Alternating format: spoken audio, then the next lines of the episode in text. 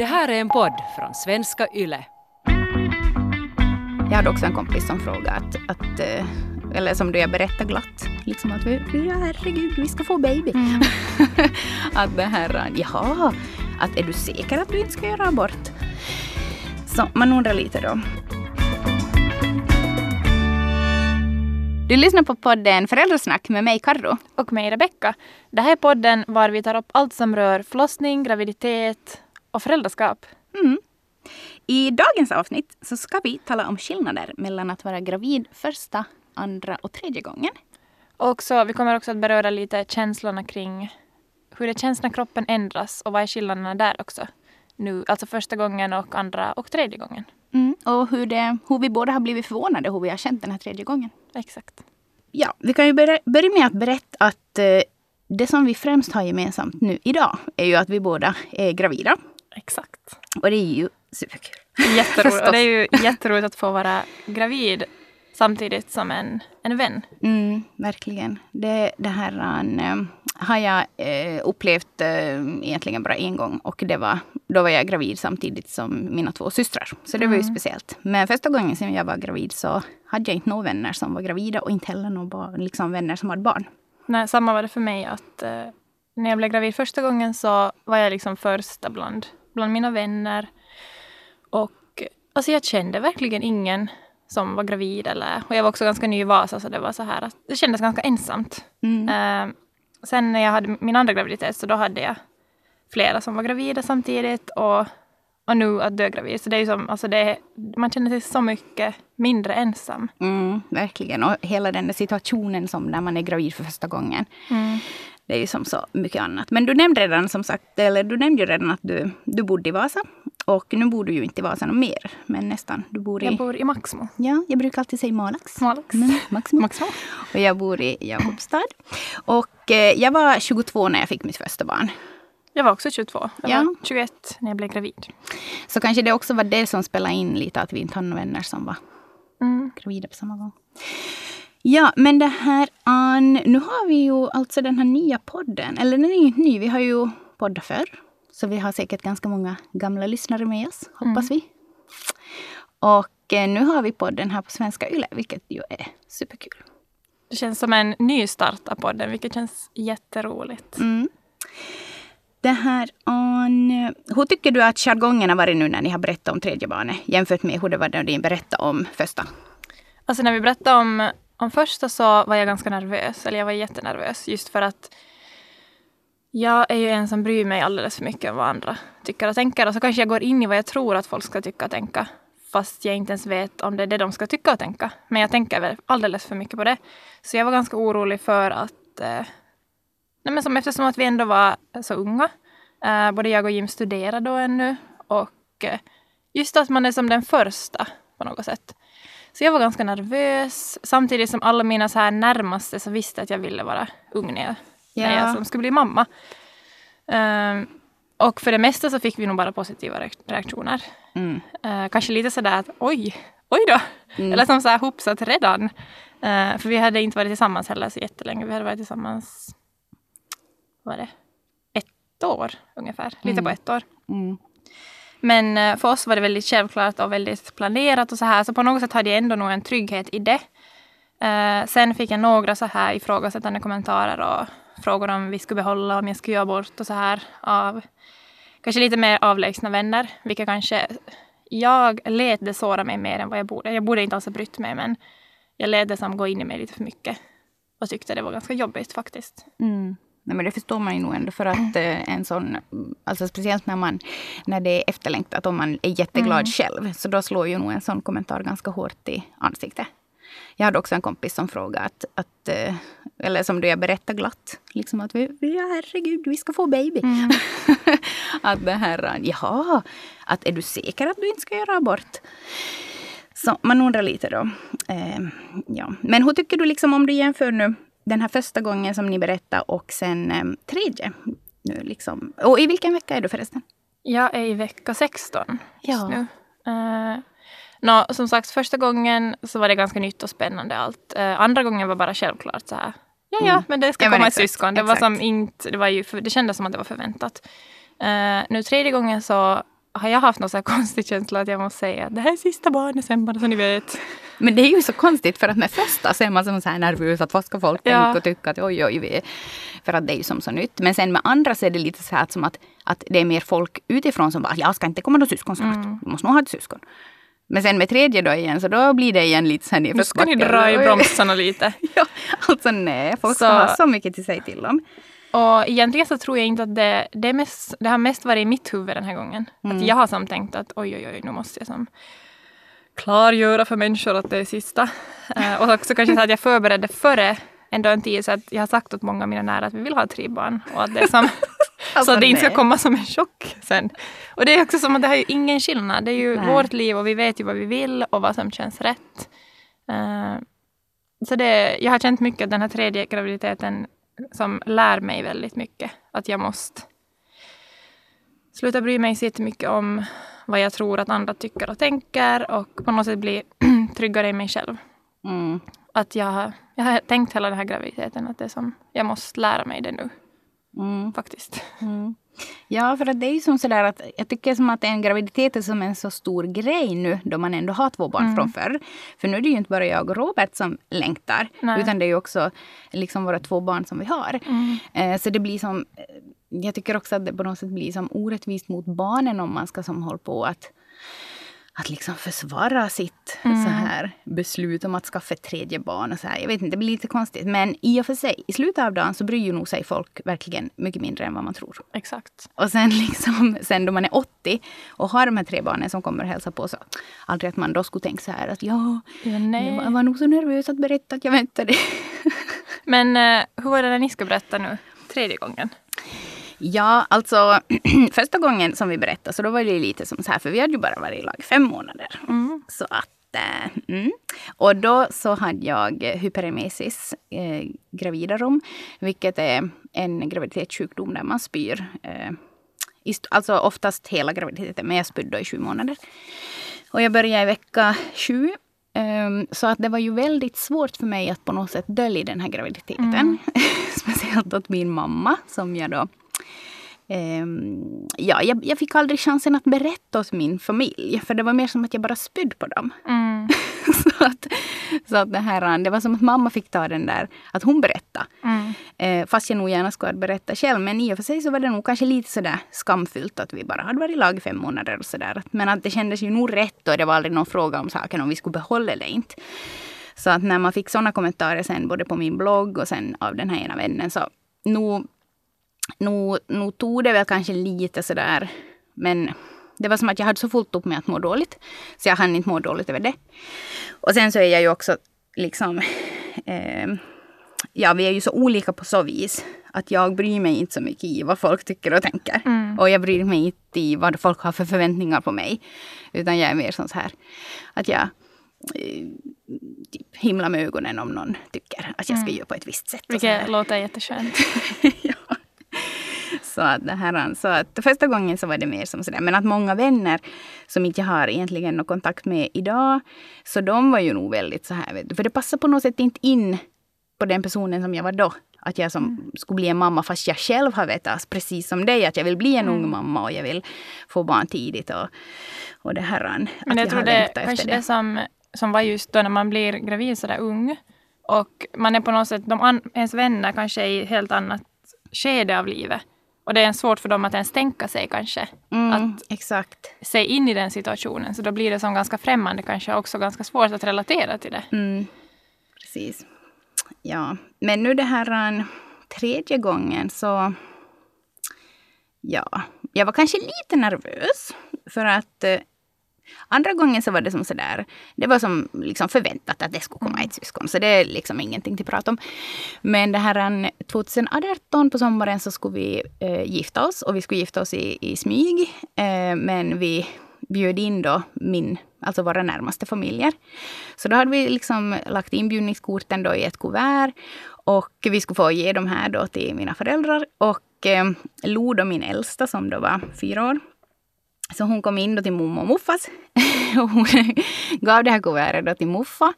Och han öppnade och läste. Och han var så här, oj vad kul! grattis! Alltså nej vad kul! Wendy börjar lite gråta och så här. Min pappa är väldigt så här att han kan visa sina känslor.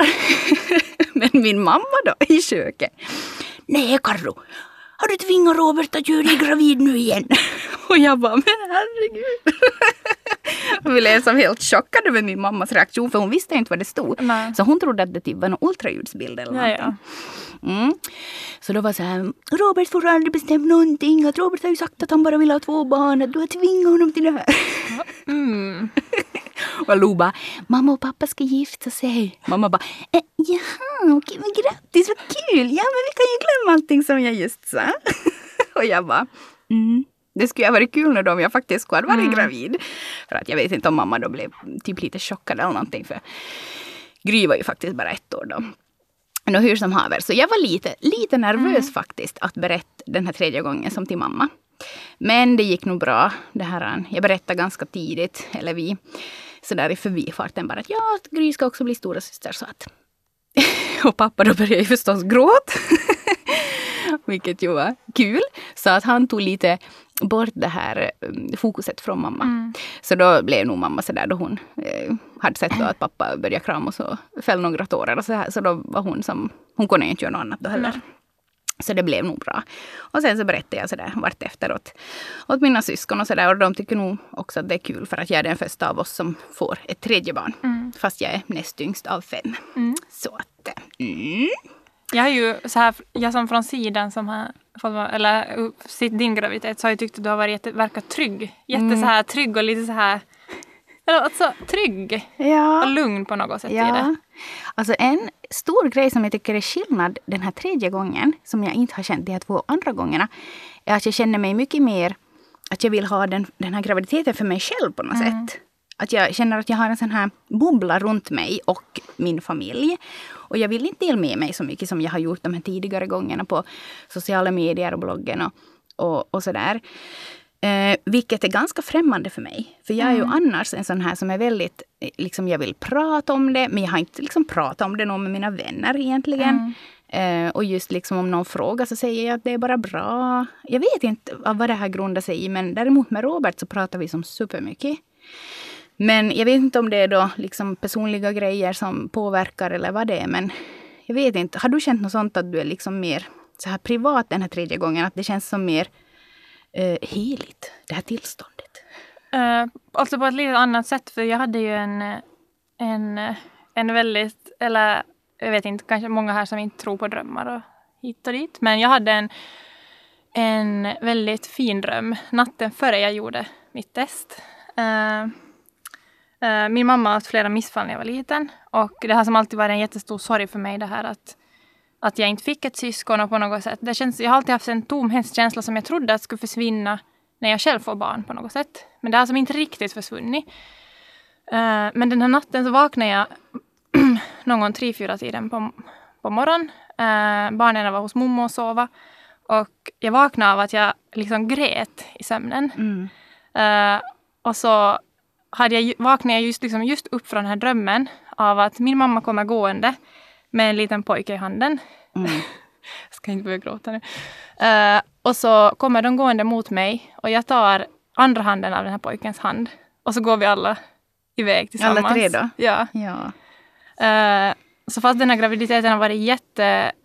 Jag har haft jättemycket oro så har jag ändå haft som någon känsla av lugn. Det kanske inte alls syns alltså utåt sett, men inombords på något sätt att att skulle det hända något den här graviditeten så vet, har jag en känsla av att, att den, här, den här lilla människan kommer ändå att komma till oss. Mm. Och det är inte som heller att vi, vi kommer inte att ta reda på om det är en pojke eller flicka. Det är inte som att det måste vara en pojke för att jag såg en pojke där. Nej. Men som på något sätt att det är en... Det var ett tomrum som försvann i mig, vilket var jätte, jätteskönt. Ja. Så, Vi har ju pratat om din mammas missfall i, i några av avsnitten tidigare. Om det här liksom, hoppet som du har fått och sen det här som har slocknat. Och, och de här känslorna som du hade haft då när du var liten om att du inte riktigt kunde visa dina, att du var ledsen. mm. Eh, så den här drömmen måste på något sätt kanske vara ganska helande på något sätt. Mm. Ja, den kändes alltså, svårt som att beskriva riktigt. Ja. Eh, och sen... eh, för mig har det liksom alltid varit så här att jag har på något sätt haft en jättestor rädsla just att jag inte ska kunna bli gravid och att eftersom att jag har sett mycket missfall och många som har kämpat med att bli gravida så har det liksom jag har alltid utgått ifrån att det kommer att vara kämpigt och en lång resa för mig. Och så har det inte varit det, så det har också varit som så här konstigt inom mig. Att, men jag hade en bild av hur det skulle bli. Det blev inte så. Och så har jag svårt att tillåta mig att få vara glad och tacksam över det. För, för att, att, det blev bättre för att det gick, än vad För att det blev Mm. bättre och det gick lättare än vad jag hade trott. Mm. Så jättemycket så här känslor som har kommit upp till ytan den här gången. Mm.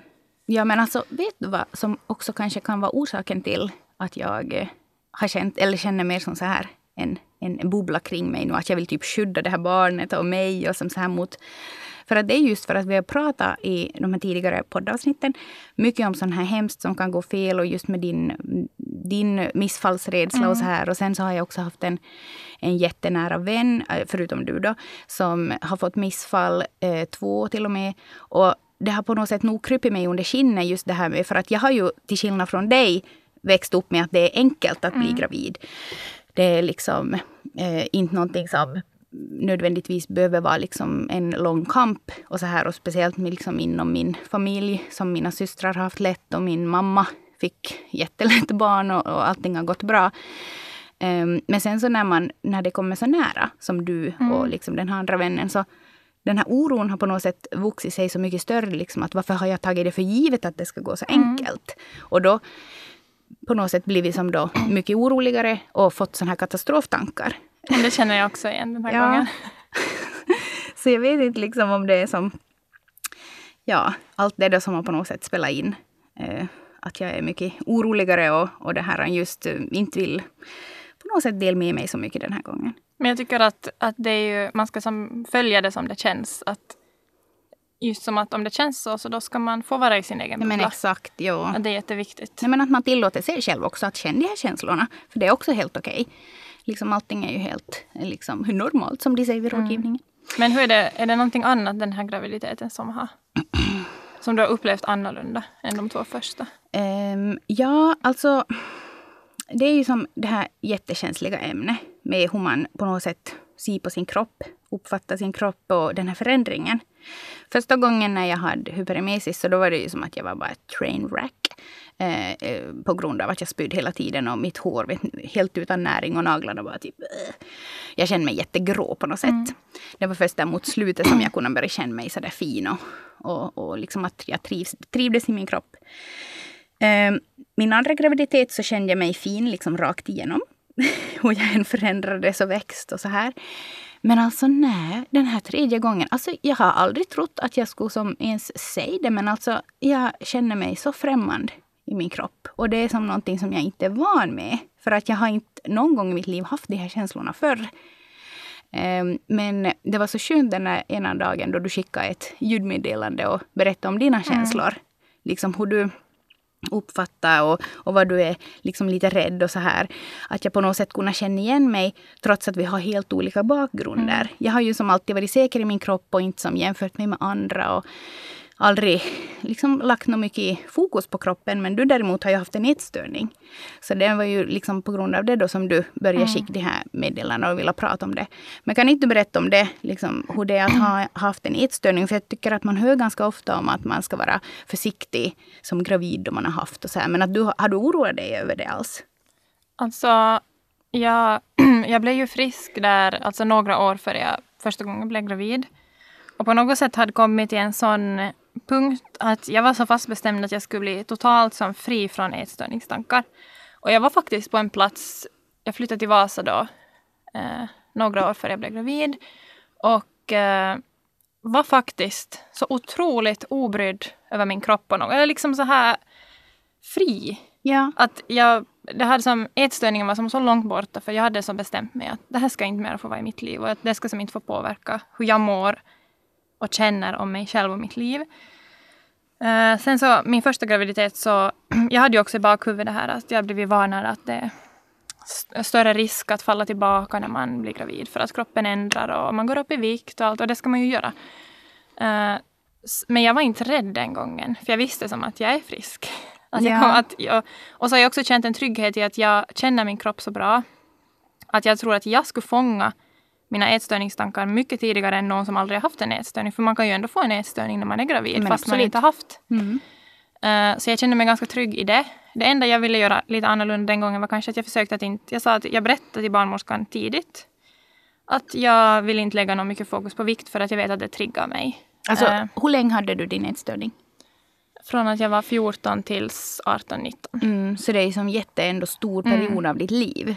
Mm. Ja, men det var ju jättebra att du berättade så tidigt då ändå. Så att det inte var någonting som du på något sätt måste känna att du döld. Ja, så den graviditeten gick faktiskt jättesom...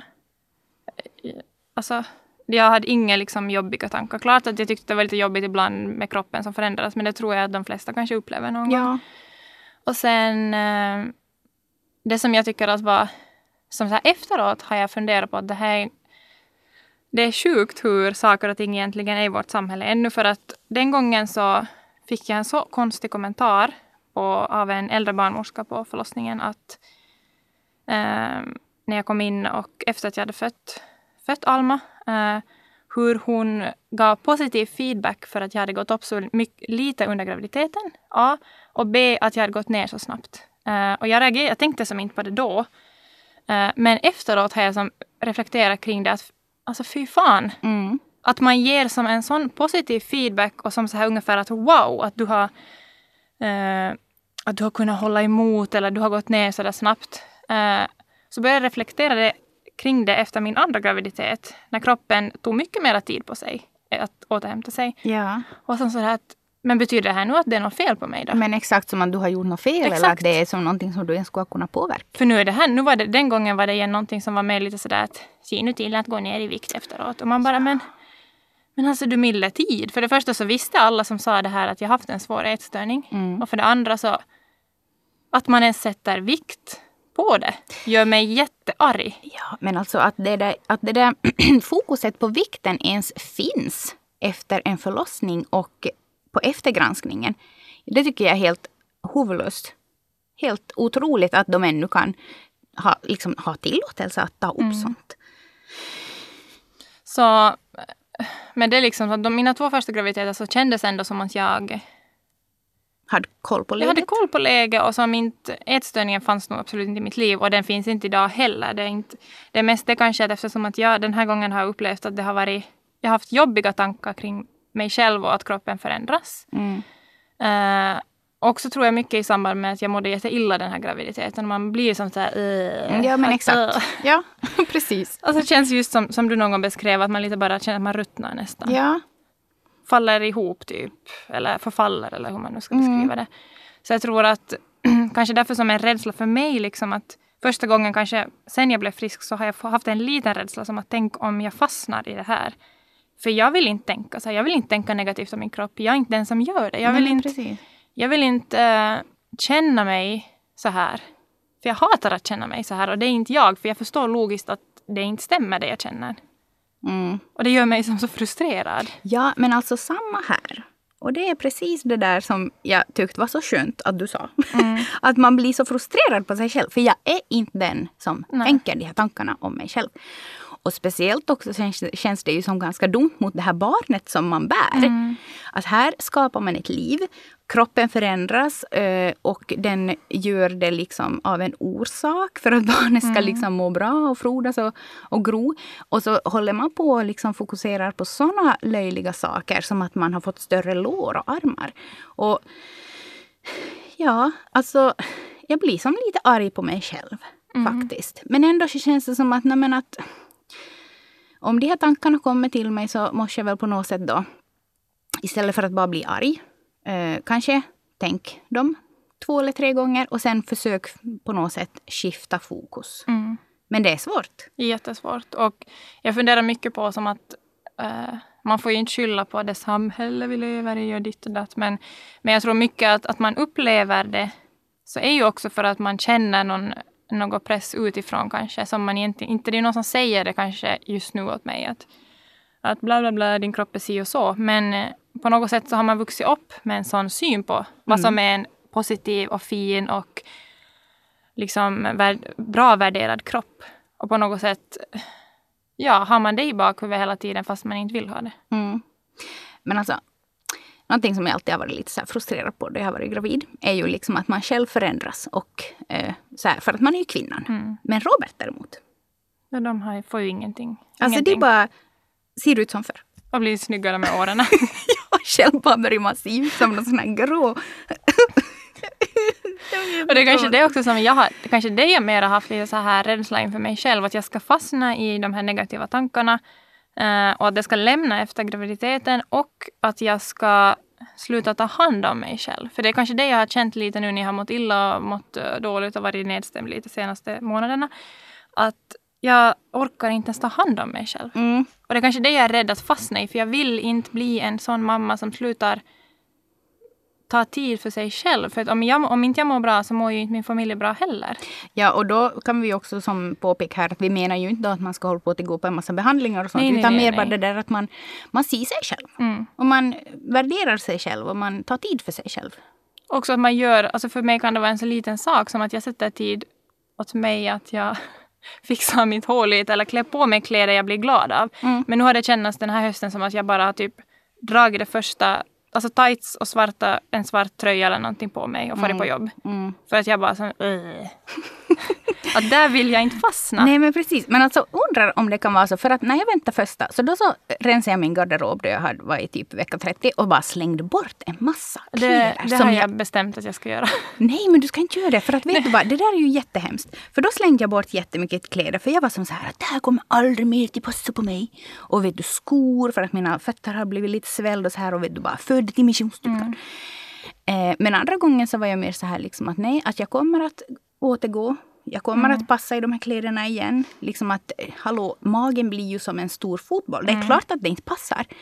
Men nu på något sätt den här tredje gången, jag vet inte om det är för att det har gått tre år mellan den här andra och tredje graviditeten. Att nu igen säger jag som helt så här bara, jag rensar garderoben. Men som att jag inte tror att jag liksom kommer att eh, liksom slippa den här magen någon gång. Men alltså, jag vet inte om det är det som på något sätt har gjort att jag känner mig så främmande i min kropp nu. Att jag på något sätt tror att det här är liksom ett permanent tillstånd. det Men det man ju måste ju minnas att det är ju, det är ju inte det. Nej. Det är ju, ja. Men det som i alla fall har hjälpt att, att för mig känns det lite lättare nu att jag har, jag har som tagit tiden två gånger per dag och varit väldigt viktig med det här hos mig. Att jag gör en sån här kort avslappningsövning eller meditations, vad man nu kallar det. Som bara stänger ut allt annat, går lite in i mig själv och kommer som in i min egen kropp och är som så här att gör sådana positiva affirmationer då kring mig själv och mitt liv och min kropp och så här. Och det har hjälpt mig lite, eller ganska mycket faktiskt just nu. Att försöka ändra som det här.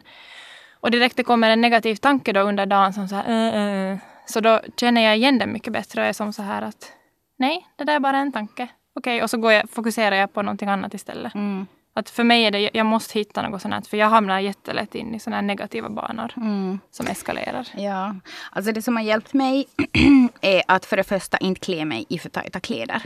För att det är bara obekvämt. Och varför ska man tynga in sig i sånt som ändå inte passar? så då, man kan typ fara till sin mammas garderob eller någonting. Eller så köper man typ tre nya plagg eh, som passar. Som man har rum att växa i. Och, liksom, och så har jag bara accepterat att nej, jag behöver inte liksom vara på topp. Det är som inte, ingen som kräver det. Nej. Och sen att man försöker också åt sig själv att inte kräva det. Liksom. och sen det här äh, att försöka som se, alltså att, att ha målbilder helt enkelt. Och försök som se på bilder från då barnen var små och så här och, och tänka att det är som övergående. Och det faktiskt kommer att komma ett barn. Men alltså Rebecka, nu tycker jag att det låter helt som att vi är helt så här, vet du, kropps... Att vi typ... Alltså nej, för det är ju inte det som är nej, gjort nej, nej, heller. absolut inte. Alltså- Eh, det är mest att det har varit något lite främmande för mig den här gången, den här graviditeten. Och Ja. att jag, gör, det gör mig frustrerad för att jag, Ja, precis. jag vill inte, jag är inte den som vill lägga fokus. Det är också, jag måste anst- jag, det är viktigt för mig att jag är inte den som vill lägga fokus på det här och jag vill inte känna negativt kring min kropp för att jag vill inte att mina flickor ska känna att jag känner det. Att det är som alltså, min det är motivation att bara som Släppa det. släppa det. Ja. ja, men det är liksom ja, lite så skillnader mellan första och andra och tredje graviditeten här. Och det här, um, ja, det är inte lätt. Undrar hur det blir sen sjätte gången. Nej, jag skämtar bara. Du bara, ja, vi ska börja tre. Ja. Nej, men alltså nu är vi igång. Och ni kommer att höra oss från och med nu, tio veckor framåt åtminstone, eh, varje måndag här på arenan. Och eh, det känns kul att vara tillbaka. Jag hoppas att vi hittar, att, eller att ni hittar till oss och vill vara med oss under de här små halvtimmarna. Då vi pratar om allting som rör graviditet och tankar och förlossning och, och sånt. Och i nästa vecka så kommer vi att prata om eh, någonting som lite tangerar det här, kanske som vi nu tog upp här i slutet av det här avsnittet. Just sånt här hur man uppfostrar barn i, den här, i det här samhället med kropp, kropphets som råder. Som har fått härja fritt ända sedan tidernas begynnelse. Men som vi båda kanske nog lite ser en liten förändring på gång. Eh, hoppas vi i alla fall. Eh, I och med att vi föräldrar blir mer medvetna. Hur man ska prata och, och det här, eh, ta upp de här sakerna med sina barn. Eller ska man ens ta upp dem? Det får vi se. Det får vi se nästa vecka. Ha det bra. Ha det så bra. Hej då.